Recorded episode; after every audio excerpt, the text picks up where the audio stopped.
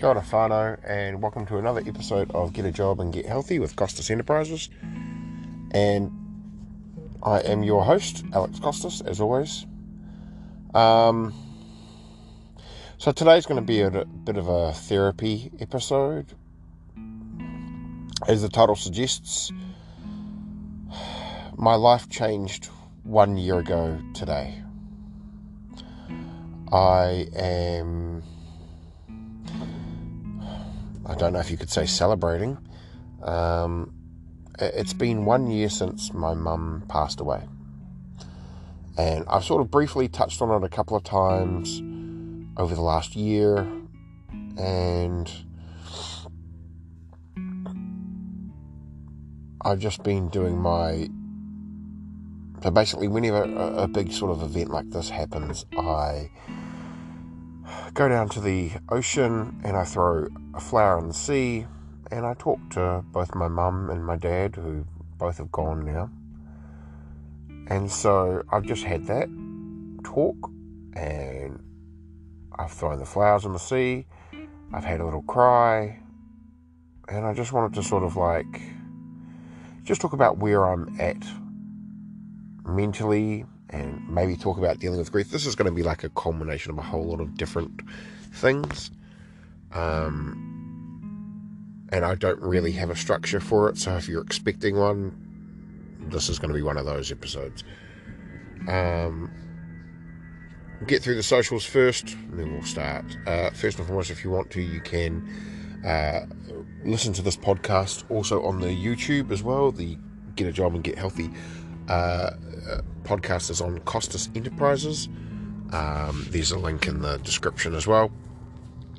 You can also um, find me uh, on my Instagram and Twitter at the Kiwi Don. Uh, you can go to my website www.costasenterprises.business.blog. Uh, you can email me, doncostas at gmail.com. That's D O N for Nike, C O S T A S, at gmail.com. Um, alternatively, you can also uh, look at the candles which we're looking at. We make, me and my partner make 100% pure coconut wax candles. Uh, you can find that on www.anyengarden.com. That's www.a-n Y E N G A R D E N uh, dot com, and that all of those are in as a Nike as well.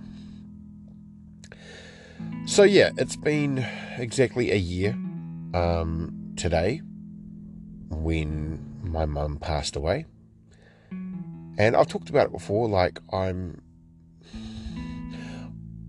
Uh, okay, from my perspective, it sounds a bit guilty and it sounds like I'm a bad son. But I'm kind of glad that she's gone because of the simple fact that she's no longer in pain. And that sounds stupid and weird, but that's how it is. Like, I feel sad that she's gone, but also happy at the same time, which I know it makes sense that that's okay when she was in pain, when she was in all the pain that she was, and, and the fact that she held on for longer than she did. But as her son, it doesn't feel right saying that I'm glad that she's no longer here. And honestly, I just had a little breakdown before because I. So there's basically two songs that I can play, and they will set off the waterworks. And I play them because they were mum and dad's songs.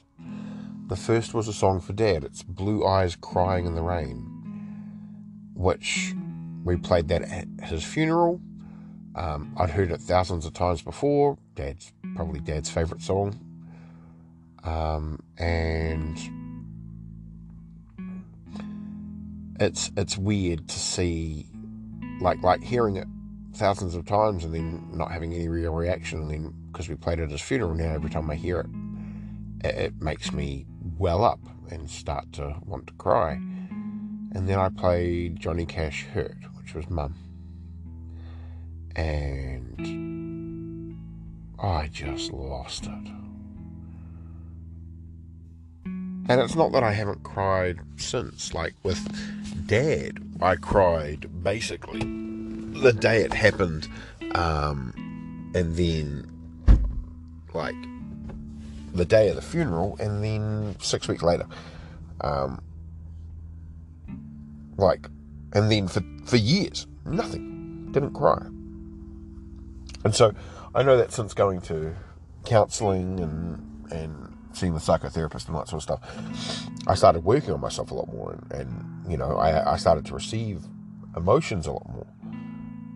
But it wasn't until Mum passed that I really started crying a lot more. And and look, I'm not saying anything against crying. I think sometimes you need to have a cry. I wish I'd known that earlier. Um, I've previously talked about how the perception of a man to me before was, oh, you're not allowed to talk about your feelings, you're not allowed to cry, because that's what was put onto me. Um, and, you know, we are children of our environments, and, and that was part of my environment that I was in. But yeah, I thought I'd sort of get into a little bit. I, I don't know how long this episode's going to be. I don't, as I said, I don't really have a structure for it. It could be five minutes, it could be 50 minutes. So we'll, we'll just get through some stuff, and this is kind of like my airing out time. Um, so if you listen, great. If you don't, no problems as well. Um, I promise I will get back onto the positive stuff, but I kind of wanted to do this episode just to honour all the support that I've had over the last year um, from all the people. Uh, a big part of my identity. I was thinking about this the other the other week a big part of my identity was I was the mama's boy. I was the guy that looked after his mum for a very long time. Like I was, let's put it this way: I was 36 when I moved out of my mum's place, mum and dad's place, and a lot of the time was because I was living with her. Um, I was looking after her. I was trying to, you know, do all the things that I wanted to, but because of the way that my dad passed away when I was 18, I became the man of the house my mother was not very independent when it came to some things like cooking and all that sort of stuff, so I had to take that on. And look, I never thought badly of her because of that, like at all. It's it's why I grew up the man I am. It's why I've got the empathy that I've got. It's why I've got, you know, the patience that I have. It's because of what I what I dealt with. Like you know, you got to remember this was not a, like a this was not a one or two year thing. Like I dealt with my mum and her mental illness and the way that she was since I was five years old. So I'm pretty, you know, capable of dealing with that sort of stuff. But as I've talked about previously, this year has been a challenging one. This last year lost my job, lost my mum, and you know, had to basically, I lost a part of my identity. And that was really weird because I had to find another identity. Which, look, I, I was developing some of that, but until my mum went, I didn't actually know I had it. Like I always thought of myself as, oh yeah, I just look after my mum. As just that. I look after my mum. I don't I'm not a mama's boy in that respect. Like I just didn't see anything of it. But then now I'm in that point where it's like, oh yeah, I I I was the guy that worked at the government, worked for the same place diligently, and looked after his mum the jolly fat guy at Christmas parties and stuff. And don't get me wrong, I'm still the jolly fat guy for the most part. But now I'm not working in the government and I'm not looking after my mum. So it's been very weird to sort of have this identity that I've sort of had to go, well, I, I that's who I was. Not who I am now part of it is, of course. I mean, every part of me is still that part.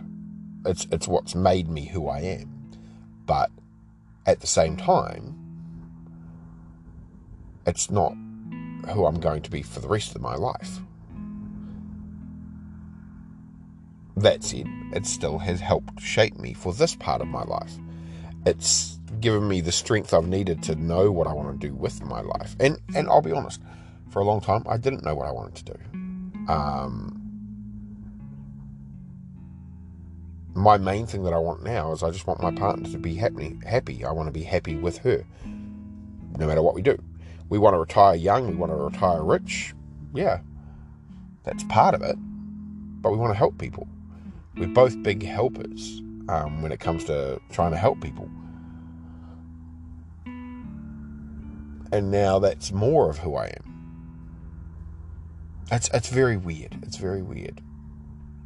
But yeah, so this this sort of part of me that was like, oh, this is who I am, but it's not me anymore because you know my mum had passed. So I've definitely changed over the last year. And I do think for the better. I do think for the better. Um, I am a bit more emotional. Um, but at the same time, I'm also more forgiving of my emotions. Before, I'd push my emotions aside, not really talk about it. Um, now I talk it out to this to the world, to you guys. Um, but at the same time, like I would only keep that to myself. I would, if I put it out on the podcast, I know, you know, at that time, no one was really listening, so I didn't really think much of it. But now I'm like, you know what? I'm okay to talk about this to my friends, to my family. And when I say my family, I mean like my friends are my family, but also like my partner is now my family. And I thought about this the other day. I was like, you know, and I, I even said this to her. I said, baby, you're, you're all I have now. Like, thank you for sticking with me. Um, because I, I, I have no one else. You know, I've got my, my cousins who I don't really count as family because they wiped me like a dirty ass. And, you know, so I've got like mum, well, she's gone, dad, gone, both my grandparents, gone, auntie, who, as I said, also wiped me like a dirty ass, gone. Uncle, gone. So it's like I've got no one now. Um, now I know I've got family in Australia, but being realistic, I haven't really spoken to them much, and it's one of those things where I'll see them when I go over there, but you know, it's it's not like we're going to be talking about the the nitty gritty stuff because we haven't really done that. Like we haven't really established that type of relationship, which is fine. I'm not I'm not saying anything on that either. That's perfectly fine.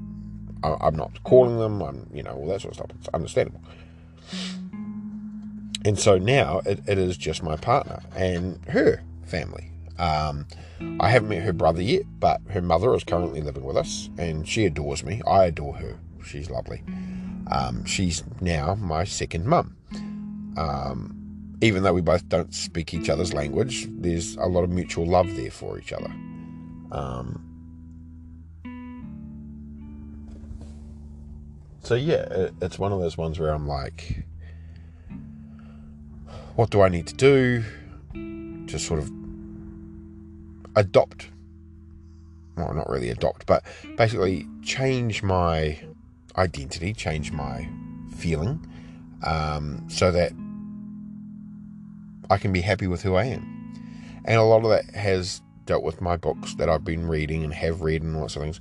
Um, I will do a book episode probably next episode, um, and I'll be honest, it's not going to be very long. I've read about 20 books last year, um, so yeah, it's it's not going to be very big at all. Um, I, I, will talk about some of the other stuff that I've done next, like last last year instead, as well. Um, but yeah, it, it's it's one of those things where I'm just trying to do what I can to be who I want to be, but also develop who I need to be. Because one thing that I've sort of had to really wake up on is my life has more of a life now. And what I mean by that is before that, I sort of had a life where, I'll be honest, I was expecting to go um, a lot sooner, like around this age. And I didn't really have a plan because I thought once mum's gone, what am I going to do with myself? And so I would eat to excess. I would spend frivolously. I would do all the bad things that I'm not supposed to do. And I did it. And so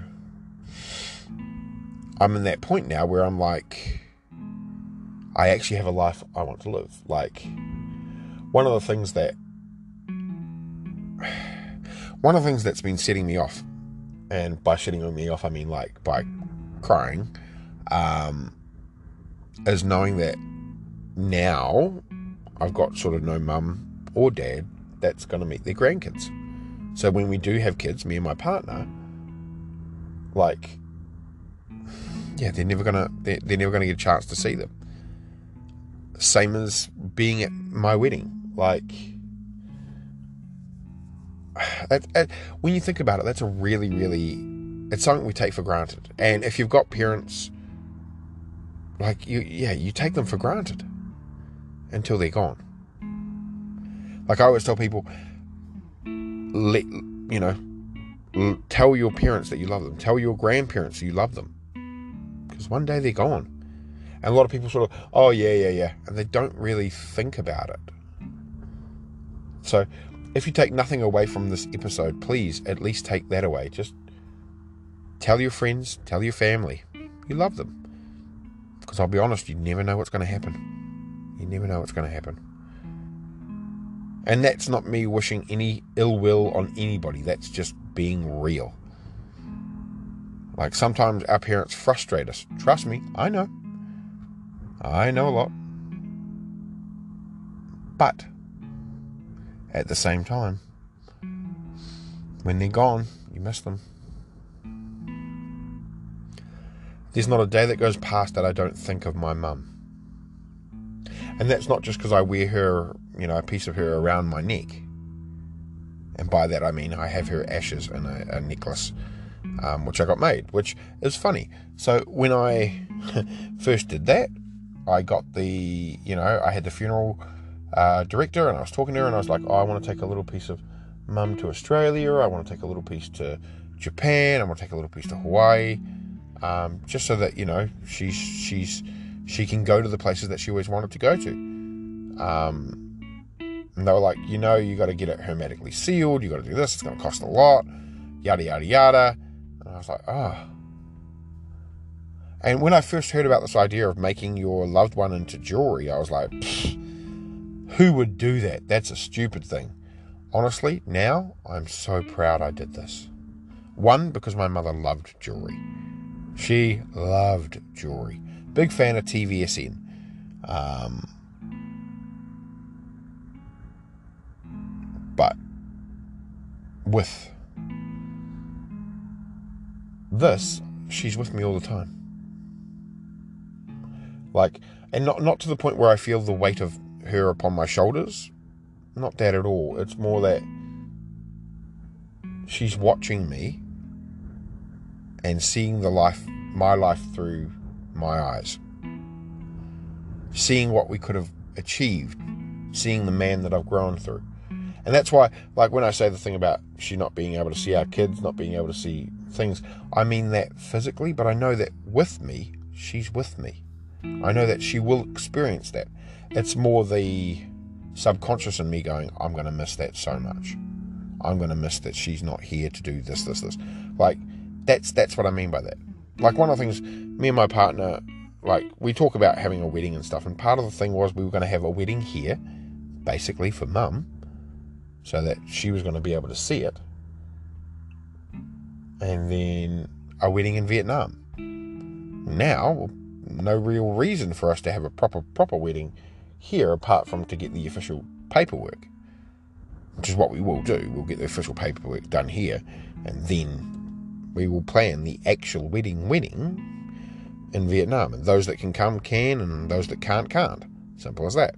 No ill, no no anything. Like if you can't make it, you can't make it. I know what it's like to go overseas for a wedding. I know that some people find it very hard. No, no issues at all. Understand it completely. But part of the reason we're going to have the barbecue wedding here was for mum, so that she would be there for it. And I'm sad that she never got a chance to sort of see that. But at the same time, she'll see it through me. That's why, like, I want to be the man that she wanted me to be. And I think I've become that man, and I'm, I'm, well, sorry, I'm becoming that man. I still think I've got a ways to go, but at the same time, I'm proud of the man that I'm becoming. I'm proud that I, you know, I actually deal with my emotions now. Like, I actually process shit properly. I don't let it sit and fester and wait like 10 years to talk about it and open up about it.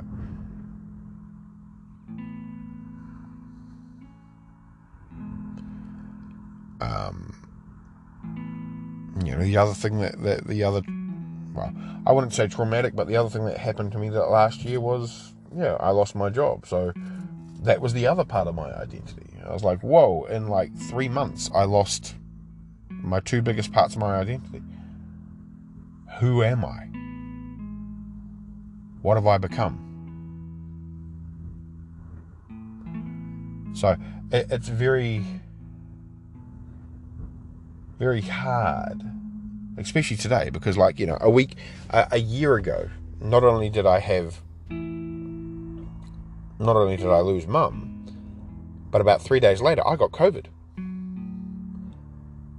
Hence why I maintain that I think mum had COVID, and that's what I think she passed away from, despite what they say, because her body shut down so quickly. Like I haven't really talked about this with anybody, but I'll, I'll, I'll talk about it now, and, and feel free to turn off. We are going to talk about the details about what I what I observed, and you know all those sorts of things as well. So basically, the night before, so last night it would have been a year ago, I'd gone to go see my mum at the rest home and the rest home was didn't tell me early, but my mum had pretty much become not catatonic, but very very close. Um, she wasn't responding to anything. She was just sitting there, apparently sitting there all day, looking half asleep, slurring her words. Couldn't really make a sentence um, properly. So I'd, I'd, I'd, I'd started to prepare myself just in case. And so I talked to mum much as I could. And I was like, Mum, I love you. Sort of got a, oh, you. Like, we're, we're talking like she wasn't even comprehensible to a degree. And I'll be honest, I had no money. And so I sort of said to Mum, Mum, do, do you want me to put some money over for the funeral? Yeah. And I knew when she said, yeah, something's going. And so I'd sort of prepared myself that night and even texted my boss at the time and said, Hey, I'm not coming in tomorrow. I think tomorrow is, I think she's going to go. Um, and I'm not going to be in the right state. So, sure enough, I got up early, went went there, spent the day with her, and the second day, well, today, should I say, she was just lying in bed. She was just lying in bed. She couldn't do anything. Completely non responsive to a degree. Um, a little bit of gurgling. And I would talk to her Mum, Mum, I love you. Not even an I love you back. The only thing I sort of got was three little squeezes of a hand as an I love you when I'd say it. And I only got that like once. And I think I told you guys before in a, in a previous episode when I told you that she got really sick in July.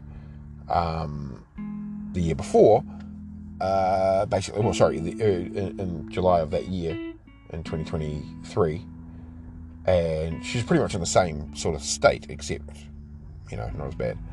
They're like, look, we can take her to the hospital, or and this is in the rest home. Sorry, in December they were like, we can take her to the hospital, but realistically, it's not good. And I said, I, I understand, I understand.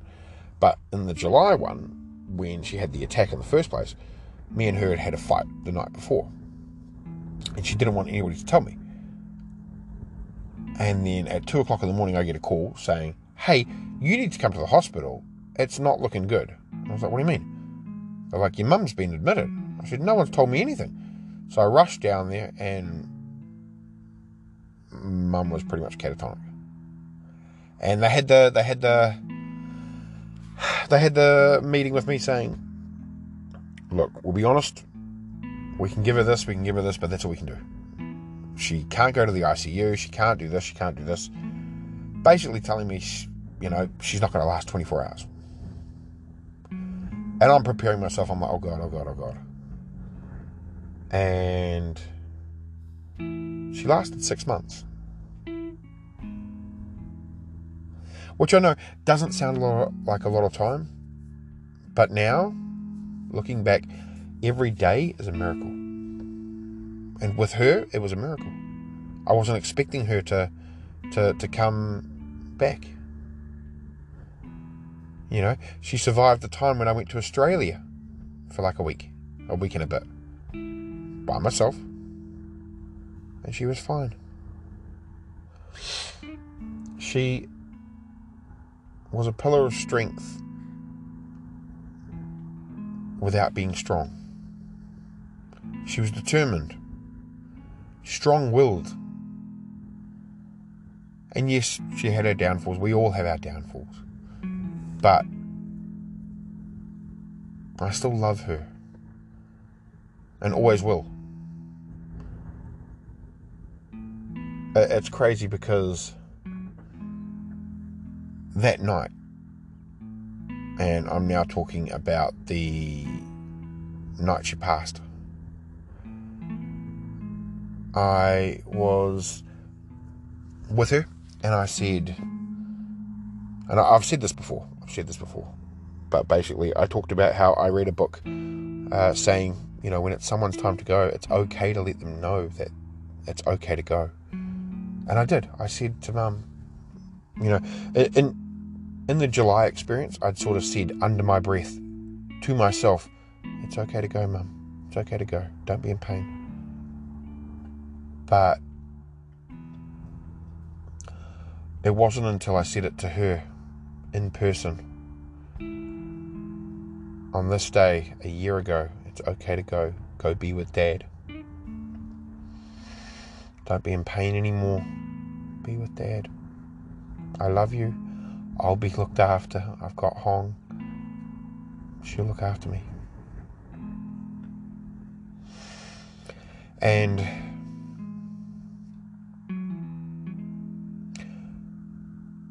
I told her that I want to go get my partner and say, hey, look, I, I, I want you to say goodbye to her because it's going to happen. And I left I went and picked up my partner, and my partner was like, Have you eaten? And I was like, I haven't eaten all day. She goes, You should eat something first. And I was like, uh, I didn't want to. But I knew she was thinking about me and she was thinking right.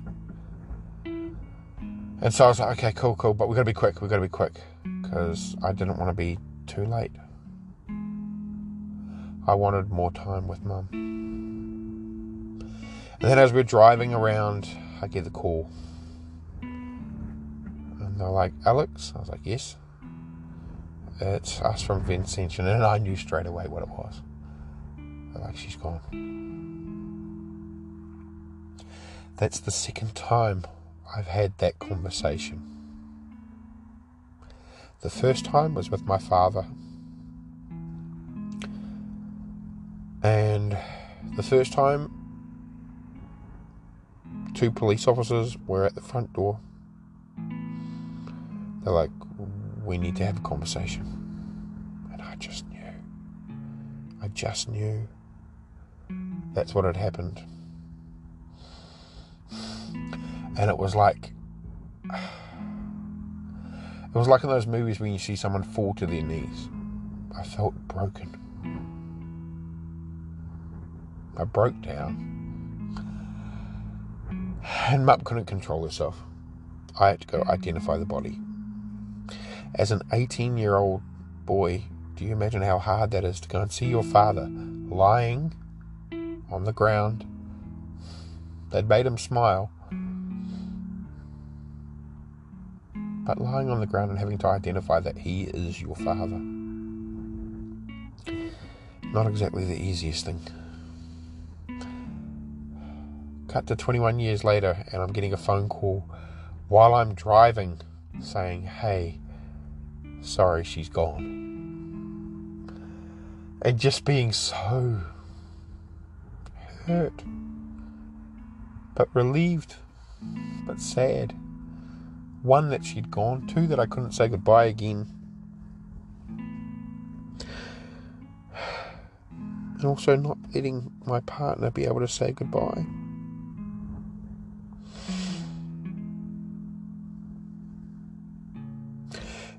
During that day, I'd called some of mum's closest friends.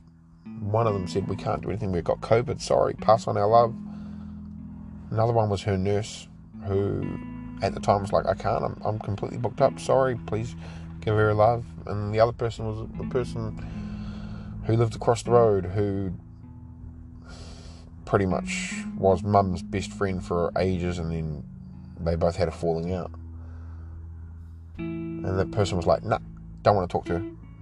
Like, Fine, cool, thanks. And then as I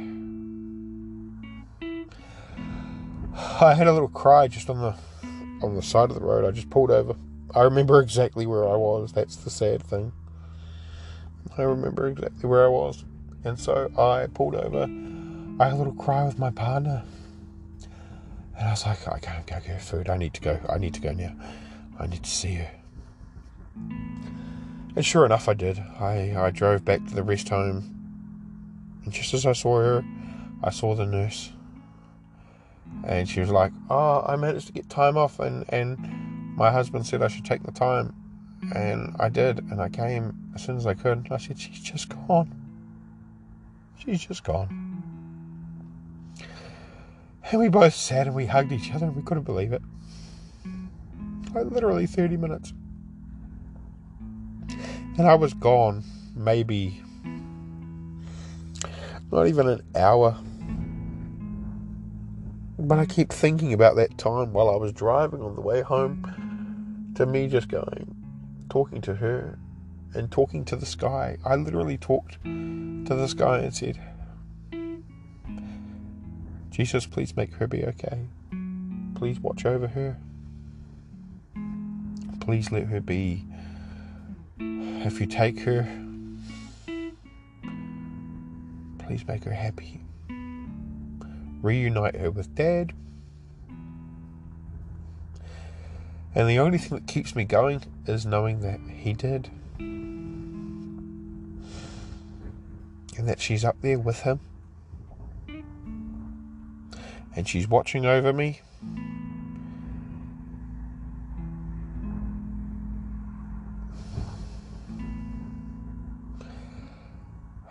It's crazy to think how much has changed in a year as well.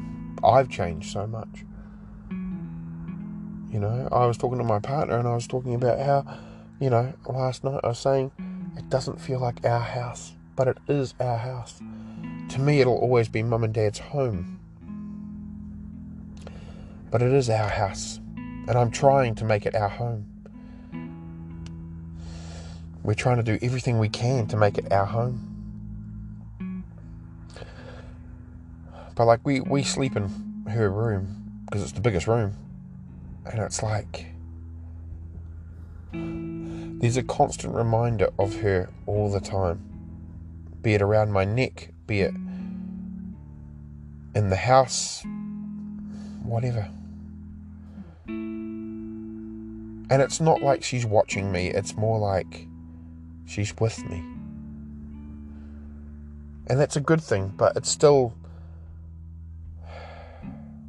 it's still hard to go every day. Look at things like photos and stuff and not see them, not see mum, not see dad.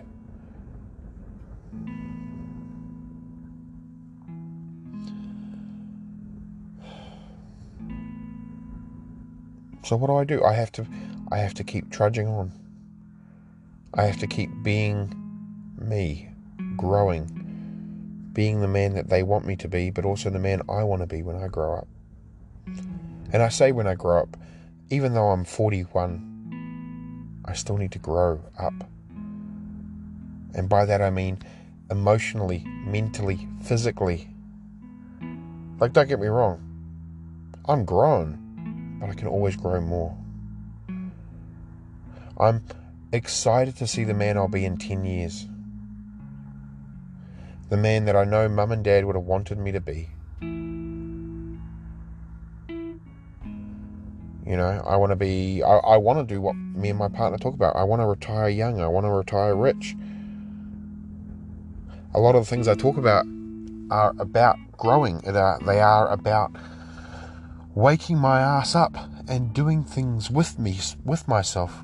Because for years I didn't.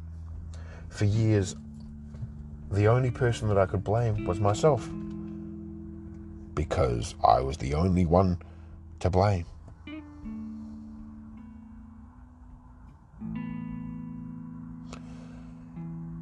I talked about my last episode saying I'm not doing resolutions, I'm doing goals. That's exactly what I plan to do. And despite mum not being around, she is one of my biggest motivators.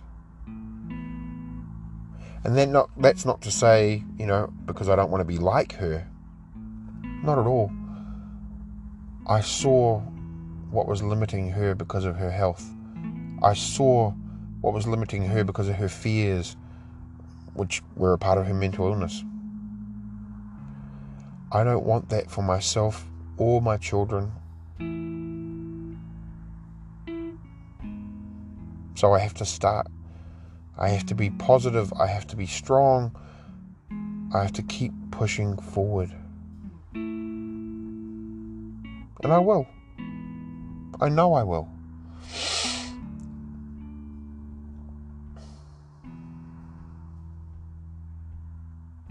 I know I will. And it's things like talking to you guys that help me stay accountable. So thank you. I love you guys. I love you, Mum. I miss you. But as always, guys, I love you and good luck.